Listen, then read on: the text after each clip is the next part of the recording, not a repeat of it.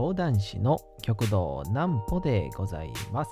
皆様、2月の8日も大変にお疲れ様でございました。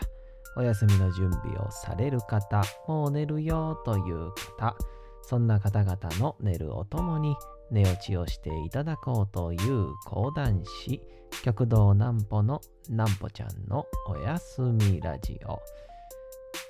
このラジオは毎週月曜日から金曜日の23時から音声アプリサウンドクラウド、Spotify、Amazon Music、Podcast にて配信されております。えそして皆様からのお便りもお待ちしております。お便りは極道南歩公式ホームページのおやすみラジオ特設ページから送ることができます。えー内容は何でも結構です。ねえねえ聞いてよなんぽちゃんから始まる皆様の日々の出来事や思っていることなどを送ってください。えー送ってくださったご希望の方にはなんぽちゃんグッズをプレゼントいたしますので住所お名前もお忘れなくと、えーいうことでございましてね、えー2月の8日も終わりまして、えーもうほぼほぼ2月も3分の1も終わりかけということで、まあ、どんどんどんどんこの3ヶ月間ぐらいは、えー過ぎていくでしょうけどもですね、いやいやいやいやいや、今日はですね、なんと、っていう言い方もおかしいんですけど、えーうちの同期のですね、えー玉田玉山という人物がですね、やっぱりすごいなと、えー素晴らしい人物だなと。まあそんな言い方をするのもおかしいんですけど、なんか少し玉田玉山について話したいなと思いましたんで、今日は玉山祭りだということで、えーお付き合い願えたらと思いますが、えーまずはこちらのコーナーに行きたいと思いますので、こちらに先にお付き合いください。それではこちらのコーナー行きましょう。なんぽちゃんの明日は何の日？さて、えー明日でございます。2月の9日ですね。まあ、2月9。まあまあ、もうここまで来たら一番ですね。えーこれだけは言っておかないといけない。2と9で、肉の日でございますね。まあ、毎月ね、29日が肉の日なんて言われますけども、まあ、一番大きな肉の日でございます。2月9日に制定された記念日でございます。毎月29日も肉の日に制定されておりまして、えー全肉連、全肉連提携店舗、肉製品会社、精肉店、各スーパーなどでは、えー特売セールなどの各種キャンペーンが展開されると。えー他にも焼肉の日で8月29日、いい肉の日で11月29日として、えーそれぞれ記念日に制定おりまして、全肉連と JA 全農が連提携している各店舗などではお肉にちなんだ製品のプレゼントキャンペーンが展開されているそうということで、なんかこう、なんていうんですかね、29日にお肉食べようみたいな、なんかそんな感じのを決めたりしとくと、1ヶ月のなんか、なんていうんですかね、こう、食事リズムじゃないけど、えーなんやろな、他で言うと、うん8月31が野菜、うん他に野菜は決められへんのか。うんまあ8日にね、野菜食べるとか。なんかそんな感じの、うん最近僕もうそんな感じなんですよね。えーこの日はこれ食べるって決めたりすると、ゆえに今日は何々やとか、えーだからこっち食べとこうみたいな、えー意外となんか献立が決まったりして、まあ、それがきっとねお母様方とかなったら、えー曜日とかっていうのもあるんでしょうけどいやだから意外とねこう決めきるの良くないなんても言われたりするんですけど、まあ、決めきることによって、えー楽になることも結構最近は多いんじゃないかなとも思ったりしております。続きまして2月9日がフグの日でございます。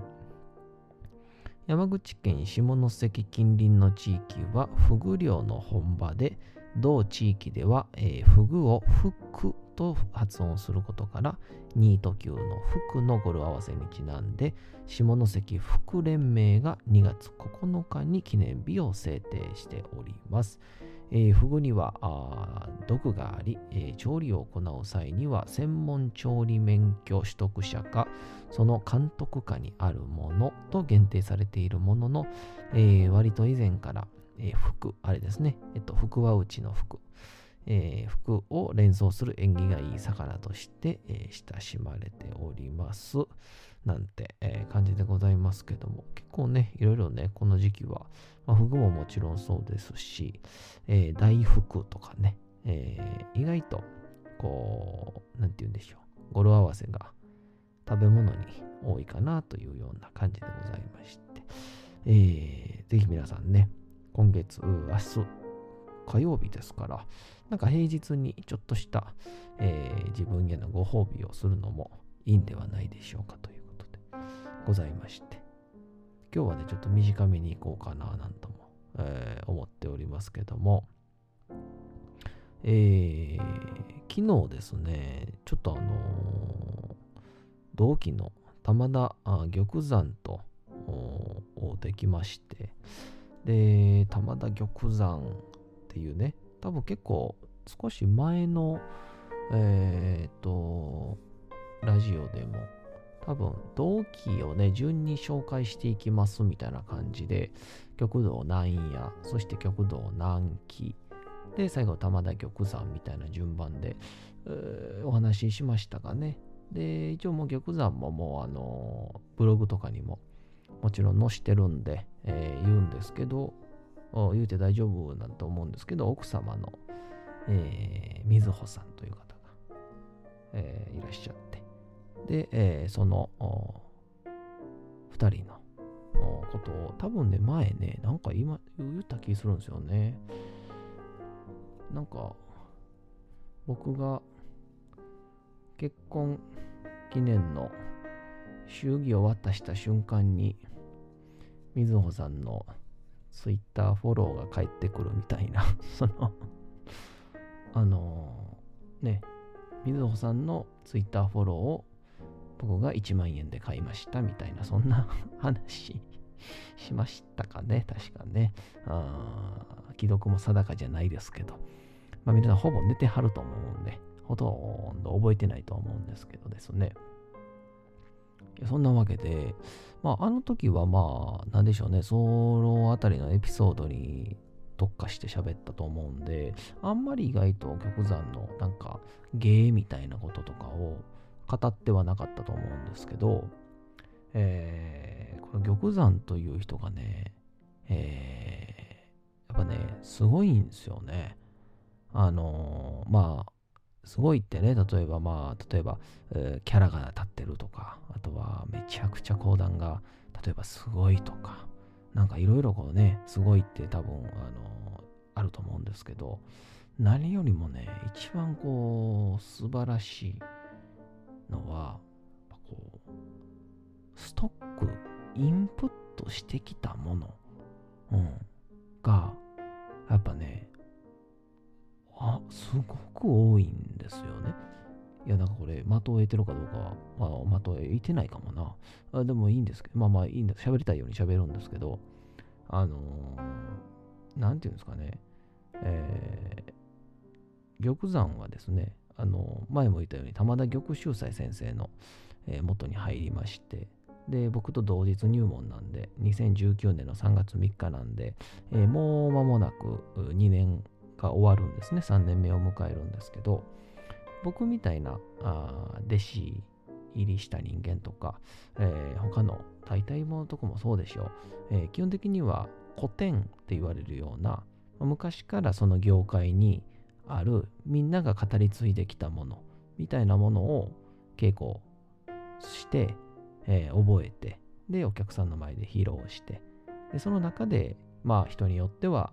えー、自分で作品を作るようになったりとか、まあ、古典をちょっといじったりとか、まあ、僕は古典そのままでやりますみたいな人もいたりとかっていうように変わっていくんですけど、この玉田家での修行がですね、非常に独特で、あのー、まあ、まず入門をして、えー、こう講座に立つとですね、すぐさま、えー、新作を作らされるっていう、その あの、ありえないですよね、普通にね。うん。いや、普通に考えて、急に創作をしろなんて、古典のこうも知らないような人間に、えー、もういきなり生まれた瞬間、荒野に放たれるというですね、あの、修行をするんですね、玉竹っていうのは。で、その新作っていうのも、まあ、例えばその、なんて言うんでしょうね、えー、新たな歴史上の人物を、えー、描いたりとか、そういうのではなくて、えー、本人はこういうタイトルで言うんですけど、玉山物語っていうですね、えー、自分の、まあ、経験してきた人生経験とか、あとはこの近日に起きた出来事とか、いわゆる鶴瓶師匠がやってる私落語みたいなもので、〇〇物語っていうので、玉山物語って言って、玉山の人生の中の様々な出来事を講談風に喋るっていうやつがあるんですけど、これがですね、もうね、本当に、もうなんか、どう表現したらいいかわかんないんですけど、もうシンプルに言うとですね、めっちゃくちゃ面白いんですよ。めちゃくちゃ面白い。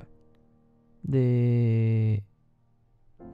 結構、あの、なんて言うんでしょうね。えー、こういう古典の業界とかっていうのは、非常にお客さんの幅が狭いので、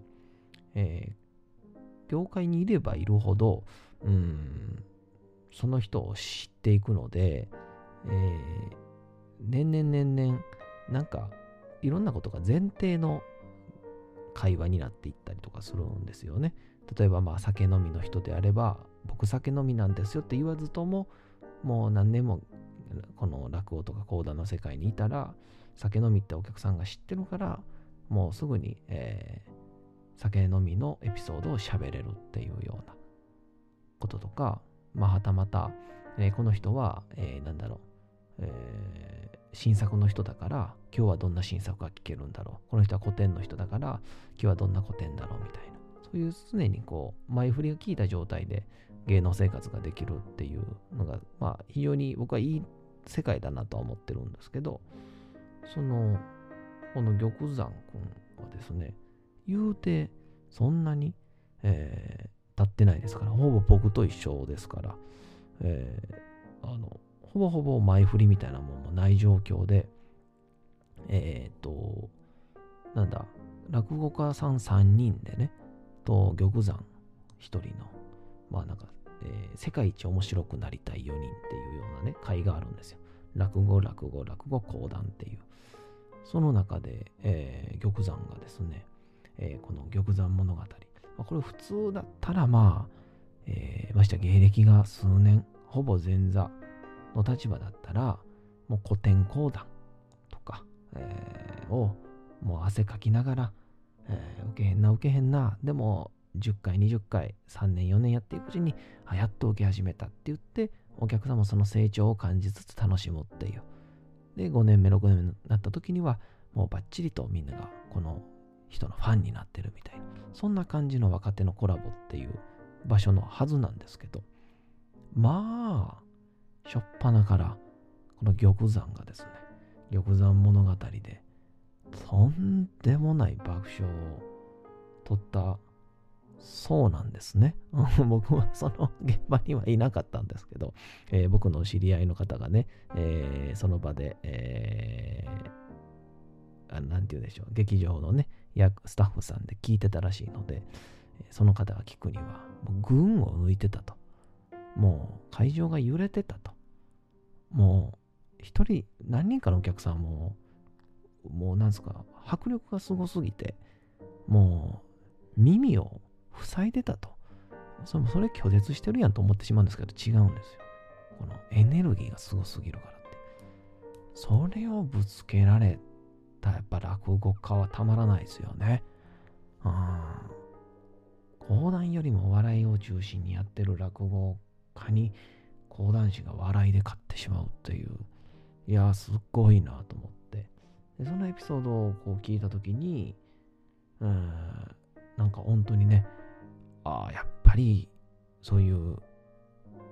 ことをやるべくして、この世界に入ってきたんだなっての玉山をに感じましてですね。で、いわば自分の出来事をそういうふうに講談帳にする。だからきっと古典とかもしくは何だろう歴史の偉人とかを講談にするのっていうのは僕たちが講談に歩み寄ってるんですよね。僕たちが講談という方に、えー、お邪魔をさせていただいて、えー、やってるというような形なんですけど、けど玉座物語は自分が表現したいものを講談というテクニックを使って表現をするっていう講談をこちら側に人間側に講談師側に、え、引き寄せたっていう僕としてはまあここんなねまあまだ歴も数年のやつが野郎が言うのもおかしいんですけど僕としては、えー、非常に革新的なことなんじゃないかなと僕は思ってましてですね。えー、っていうので、えー、なんだろうな、えー、めちゃくちゃこう玉山のですね、玉山物語をはじめ、玉山という、玉田玉山という講談師が僕は、えー、大好きなんですけど、えー、それ以上にですね、この玉山はですね、ずっと何かに負けてるんですね。その、あの、書き事もしないですし、かといってそんななんか毎日酒に溺れてるとか、そんなんでもないんですよ。でもなんか常にですね、社会からのですね、流れに添えないのか、沿おうとしてないのかわからないんですけど、常にちょっとした負け顔なんですよね。うん、玉山を見て、俺よりいけてるな、こいつはって思うのはきっと、玉山物語みたいな芸能を見てからでしかなくて、もう、漂う、えー、苦労してきたんだなっていうオーラがですね、あのたまらなく愛せるんですよ。はい。なのにですよ、そんな見た目、そんな雰囲気を醸し出してるくせに、めちゃくちゃ理論派で人を論破するんですね。こんな厄介なやつおれへんなっていう、その なんか途中から悪口みたいになってますけど、そうじゃなくて、えー、もう常日頃から僕もだから玉山を読んで、えー、最近感じてることを伝えて、で、すると玉山がおそらく同じトピックでも何かを考えてて、で、玉山の理論とか、えー、考えてることを聞いて、僕が、うん、その通りですってただただ言うっていう、そのすっごい、えー、理論派であり、愛される雰囲気で、その上で、負け顔ができるっていうですね。いや、僕はきっとこの人物はですね、ちょっと時間はかかるかもしれませんが、いや、時間かからんかもな。うん。すごいことになると僕は、えー、思っております。選ばれし者だと、えー、思っております、えー。そんなこんなでございましてね、え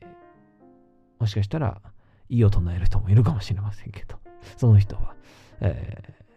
お便りで送っていただけたらと思います。それに対して、え、全力で、え、真っ向から戦おうと思いますんでえー、そんなわけでございまして、皆さん今後とも、えー、講談師、玉田玉山をですね、そして、まあ、並びに師匠、玉田玉秀斎先生を、えー、どうぞごひいきに、えー、注目していただけたらと思います。いっぱい語りました。それではお次のコーナーいきましょう。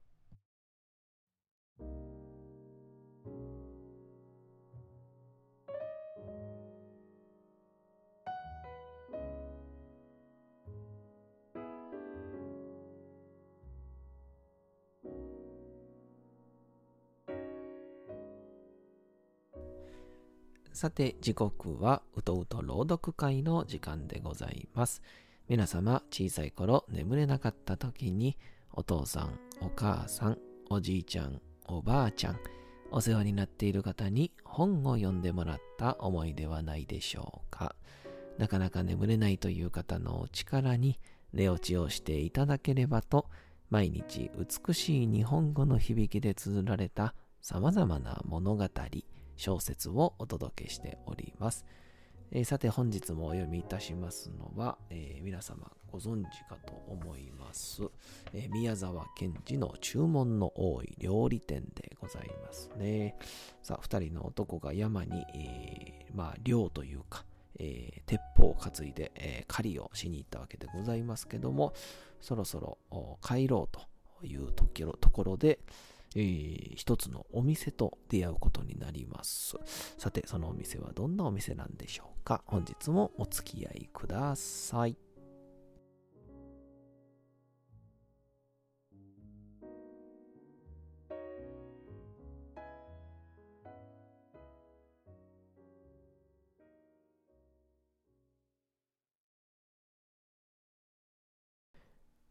注文の多い料理店。宮沢賢治。どうも腹がすいた。さっきから横っ腹が痛くてたまらないんだ。僕もそうだ。もうあんまり歩きたくないな。歩きたくないよ。ああ、困ったな。何か食べたいな。食べたいもんだな。二人の紳士は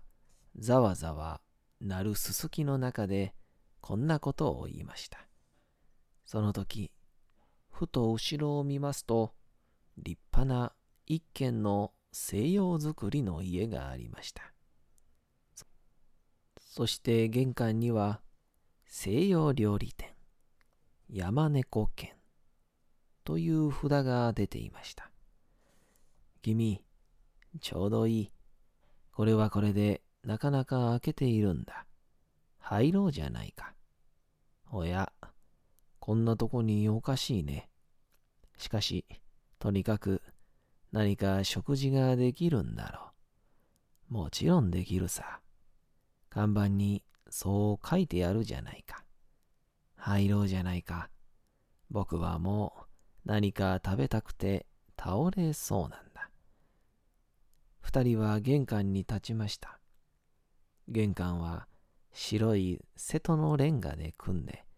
実に立派なもんです。そして、ガラスの空き戸が立って、そこに金文字でこう書いてありました。どなたもどうかお入りください。決してご遠慮はありません。二人はそこでひどく喜んで言いました。こいつはどうだ？やっぱり世の中はうまくできてるね。今日一日難儀したけれども、今度はこんないいこともある。このうちは料理店だけれども、ただでご馳走をするんだぜ。どうもそうらしい。決してご遠慮はありません。というのは、その意味だ。二人は戸をして中へ入りました。そこはすぐ廊下になっています。そのガラス戸の裏側には、金文字でこうなっていました。ことに、太ったお方や若いお方は大歓迎をいたします。二人は大歓迎というので、もう大喜びです。君、僕らは大歓迎に当たっているのだ。僕は両方兼ねているからね。さて、本日もお送りしてきました、なんぽちゃんのおやすみラジオ。改めてにはなりますが、このラジオは毎週月曜日から金曜日の23時から音声アプリサウンドクラウド、Spotify、Amazon Music、Podcast にて配信されております。そして皆様からのお便りもお待ちしております。お便りは極道南歩公式ホームページのおやすみラジオ特設ページから送ることができます。内容は何でも結構です。ねえねえ聞いてよなんぽちゃんから始まる皆様の日々の出来事や思っていることなどを送ってください。えー、送ってくださったご希望の方にはなんぽちゃんグッズをプレゼントいたしますので、住所、お名前も合わせてお送りください。お休み配信、YouTube チャンネルともどもにチャンネル登録をよろしくお願いいたします。えー、そんなわけで今日はね、えー、玉田玉山のことばっかり喋りましたけども、えー、喋れと言われたら、まだまだ喋れますから、そんな感じの講談会もなんか開けたら面白そうですね。えー、というわけでございまして、皆様2月の8日も大変にお疲れ様でございました。明日も皆さん、街のどこかでともどもに頑張って、夜にまたお会いをいたしましょう。なんぽちゃんのおやすみラジオでございました。それでは皆さん、おやすみなさい。すやすやすやーん。